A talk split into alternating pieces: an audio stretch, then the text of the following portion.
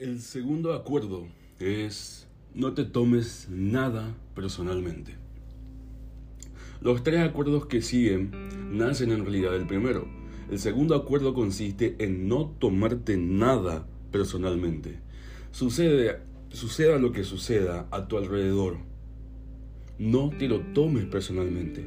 Utilizando un ejemplo anterior en el otro episodio, si te encuentro en la calle y te digo, hey, eres un estúpido, sin conocerte, no me refiero a ti, sino a mí. Si te lo tomas personalmente, tal vez te creas que eres un estúpido. Quizá te digas a ti mismo como lo sabe. ¿Acaso es tan evidente? ¿O es que todos pueden ver lo estúpido que soy? Te lo tomas personalmente porque estás de acuerdo con cualquier cosa que se diga y tan pronto como estás de acuerdo el veneno recorre en vos y te encuentras atrapado en el sueño del infierno. El motivo de que estés atrapado es lo que llamamos la impotencia personal. La impotencia personal o el tomarse las cosas personalmente es la expresión máxima del egoísmo porque consideramos que todo gira a nuestro alrededor durante el periodo de nuestra educación o de nuestra domesticación, como dijimos antes. Aprendimos a tomarnos todas las cosas de forma personal. Creemos que somos responsables de todo. Yo, yo, yo y siempre yo. Nada de lo que los demás hacen es por ti, lo hacen por ellos mismos. Todos vivimos en nuestro propio sueño, en nuestra propia mente. Los demás están en un mundo completamente distinto de aquel en que vive cada uno de nosotros. Cuando nos tomamos cosas personalmente, lo que nos alguien nos dice, suponemos que sabe lo que hay en nuestro mundo e intentamos imponérselo por encima del suyo. Incluso cuando una situación parece muy personal, por ejemplo, cuando alguien te insulta directamente, eso no tiene nada que ver contigo. Lo que esa persona dice, lo que esa persona hace y las, opiniones que expresa responden a los acuerdos que ha establecido en su propia mente. Su punto de vista surge de toda la programación que recibió durante su domesticación. Si alguien te da su opinión y te dice, oye, estás muy gordo, no te lo tomes personalmente, porque la verdad es que se refiere a sus propios sentimientos, creencias y opiniones. Esa persona intentó enviarte su veneno, y si te lo tomas personalmente, lo recoges y se convierte tuyo. Tomarse las cosas personalmente te convierte en una presa fácil para esos depredadores, los magos negros. Les resulta fácil atraparte con una simple opinión. Después te alimentan con el veneno que, que quieren. Y como te lo tomas personalmente, te lo tragas sin rechistar. Te comes toda su basura emocional y te conviertes en eso. Pero si no te lo tomas personalmente, serás inmune a todo veneno aunque te encuentres en medio del infierno. Esa inmunidad es un don de este acuerdo. Cuando te tomas las cosas personalmente, te sientes ofendido y reaccionas defendiendo tus creencias y creando conflicto. Haces una montaña de un grano de arena porque sientes la necesidad de tener razón y de que los demás estén equivocados. También te esfuerzas en demostrarles que tienes razón dando tus propias opiniones. Del mismo modo, cualquier cosa que sientas o hagas no es más que una proyección de tu propio sueño personal, un reflejo de tus propios acuerdos. Lo que dices, lo que haces y las opiniones que tienes se basan en los acuerdos que tú has establecido y no tienen nada que ver conmigo. Lo que pienses de mí no es importante para mí y no me lo tomo personalmente. Cuando la gente me dice, Roger, eres el mejor. No me lo tomo personalmente. Y tampoco lo hago cuando me dicen, Roger, eres el peor. Sé que cuando estés contento me vas a decir que soy un ángel. Pero cuando estás enfadado, me vas a decir, eres un demonio. Eres repugnante. ¿Cómo puedes decir esas cosas? Ninguno de los dos comentarios me afecta, porque yo sé lo que soy. No necesito que me acepten. No necesito que nadie me diga, Roger, qué bien lo haces. O cómo eres capaz de hacer eso. No, no me lo tomo personalmente. Pienses lo que pienses, sientas lo que sientas. Sé que se trata de tu problema y no del mío. Es tu manera de ver el mundo, no me lo tomo de un modo personal, porque te refieres a ti mismo y no a mí. Los demás tienen sus propias opiniones según su sistema de creencias, de modo de que nada de lo que piensen de mí estará realmente relacionado conmigo, sino con ellos. Es posible que incluso cuando me digas, Roger, lo que dices me duele, pero lo que te duele no es lo que yo digo, sino las heridas que tienes y que yo he rozado con lo que he dicho. Eres tú mismo quien se hace daño. No me lo puedo tomar personalmente, en modo alguno. Y no porque no crea ni confíe en ti, sino porque se ve, sé que eres, sé que es el mundo con distintos ojos. En ella tú eres el director, el productor y protagonista. Todos los demás tenemos papeles secundarios. Es tu película. La manera en que ves esa película se basa en los acuerdos que has establecido en tu vida. Tu punto de vista es algo personal, tuyo, no es la verdad de nadie más que de ti. Por consiguiente, si te enfadas conmigo, sé que eso está relacionado contigo. Yo soy la excusa para que tú te enfades. Y te enfadas ¿por qué? Porque tienes miedo. ¿Por qué te enfadas? Porque estás enfrentando a tu miedo. Si no tuvieras miedo, no te enfadarías conmigo de modo alguno. No. Si no tuvieras miedo, no me, odiarías. De modo alguno. Si no tuvieras miedo, no estarías triste ni celoso alguno. Si vives sin miedo, si amas, no hay lugar para ninguna de esas emociones. Si no sientes ninguna de esas emociones, lógicamente te sientes bien. Cuando te sientes bien, todo lo que te rodea está bien. Cuando todo lo que te rodea es magnífico, todo te hace feliz. Amas todo lo que te rodea porque te amas a ti mismo, porque te gusta como eres, porque estás contento contigo mismo, porque te sientes feliz con tu vida.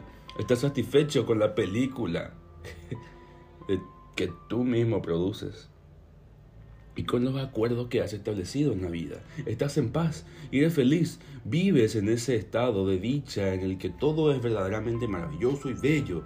En ese estado de dicha estableces una relación de amor con todo lo que percibes en todo momento. Sea lo que sea, lo que la gente haga, piense o diga, no te lo tomes personalmente. Si te dice que eres maravilloso, no lo dice por ti. Tú sabes que eres maravilloso. No es necesario que otras personas te lo digan para que tú te des cuenta. No te tomes nada personalmente. Aun cuando alguien agarrase una pistola y te disparase en la cabeza, no sería nada personal, incluso hasta ese extremo. Ni siquiera las opiniones que tienen sobre ti mismo son necesariamente verdad. Por consiguiente, no tienes la menor necesidad de tomarte cualquier cosa que oigas en tu propia mente personalmente.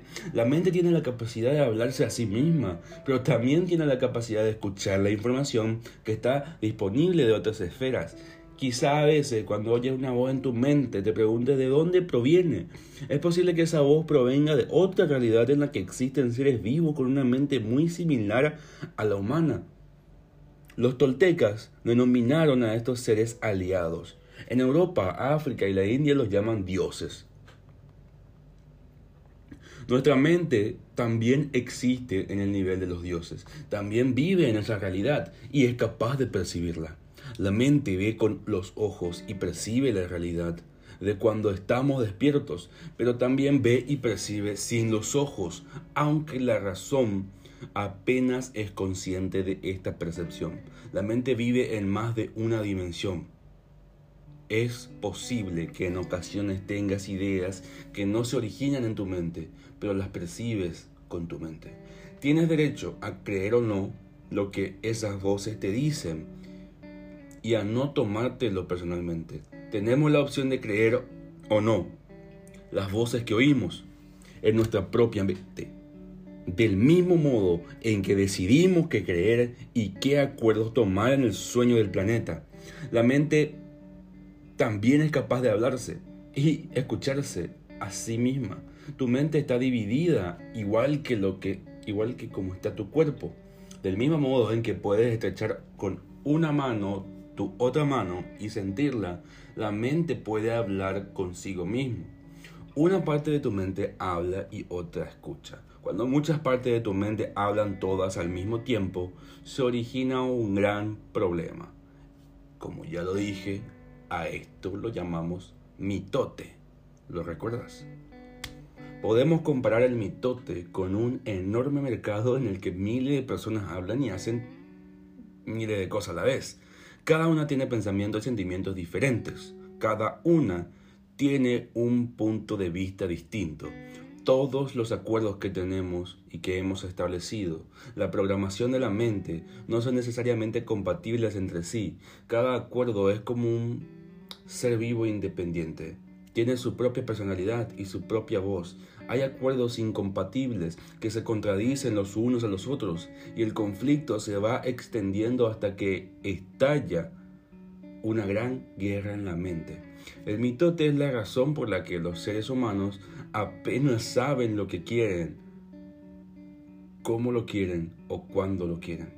No están de acuerdo con ellos mismos porque una parte de la mente quiere una cosa y otras quieren exactamente lo contrario. Una parte de la mente pone objeciones a determinados pensamientos y actos y las otras lo apoya. Todos estos pequeños seres vivientes crean conflictos internos porque están vivos y cada uno tiene su propia voz. Únicamente si hacemos un inventario de nuestros acuerdos, destaparemos todos los conflictos de la mente y con el tiempo llegaremos a extraer orden del caos del mitote. No te tomes nada personalmente, porque si lo haces, te expones a sufrir por nada. Los seres humanos somos adictos al sufrimiento en diferentes niveles y distintos grados. Nos apoyamos los unos a los otros para mantener esta adicción. Hemos acordado ayudarnos mutuamente a sufrir. Si tienes la necesidad de que te maltraten, será fácil que los demás lo hagan. Del mismo modo, si estás con personas que necesitan sufrir, algo en ti hará que las maltrates. Es como si llevasen un cartel en la espalda que dijera, pateame por favor piden una justificación para su sufrimiento. Su adicción al sufrimiento no es más que un acuerdo que refuerzan a diario. Vayas donde vayas, en el lugar que sea, vas a encontrar gente que te va a mentir. Pero a medida que tu conciencia se expanda, vas a descubrir que te que también te mientes a ti mismo. No esperes que los demás te digan la verdad, porque ellos también se mienten a sí mismos. Tienes que confiar en ti y decidir si crees o no en lo que alguien te dice. Cuando realmente vemos a los demás tal como son, sin tomárnoslos personalmente, lo que hagan o digan no nos va a dañar. Aunque los demás te mientan, no importa. Te mienten porque tienen miedo. Tienen miedo de que descubras que no son perfectos.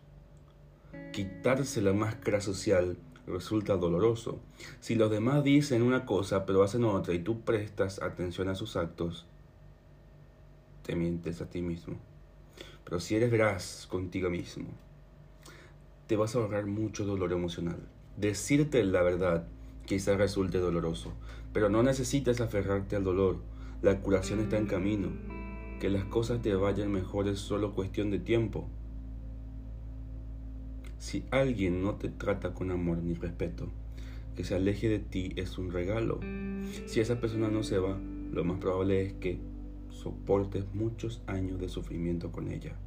Que se marche quizás resulte doloroso durante un tiempo, pero finalmente tu corazón sanará. Entonces elegirás lo que de verdad quieres descubrirás que para elegir correctamente más que confiar en los demás, es necesario que confíes en ti mismo. Cuando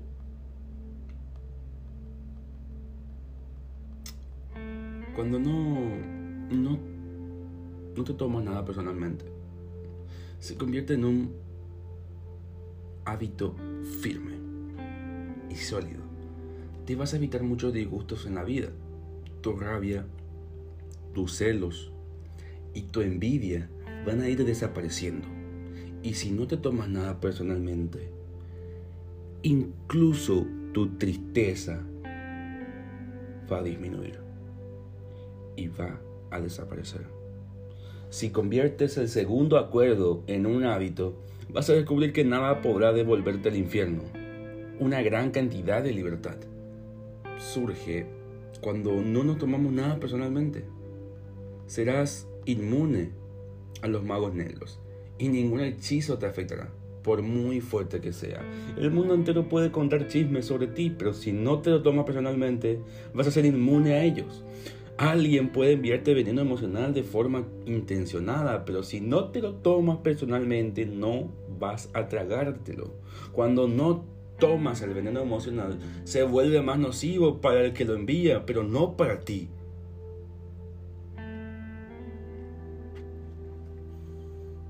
Ya puedes ver cuán importante es este acuerdo. No tomar nada personalmente te ayuda a romper muchos hábitos y costumbres que te mantienen atrapado en el sueño del infierno y te causan un sufrimiento innecesario. Bastará con practicar el segundo acuerdo para que empieces a romper docenas de pequeños acuerdos que te hacen sufrir día a día.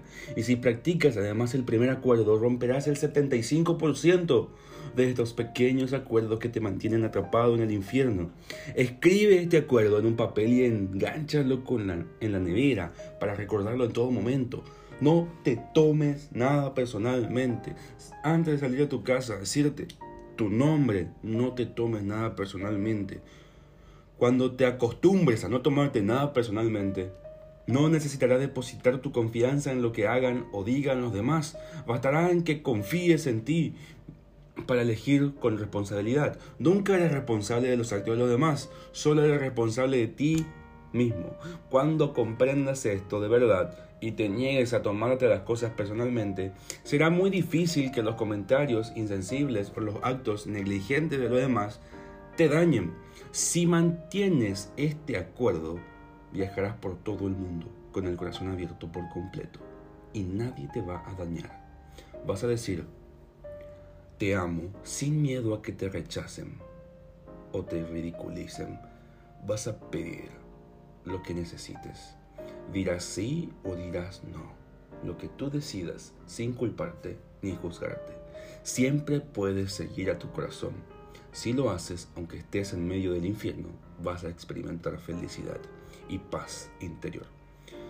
Permanecerás en tu estado de dicha y el infierno no te va a afectar en lo absoluto.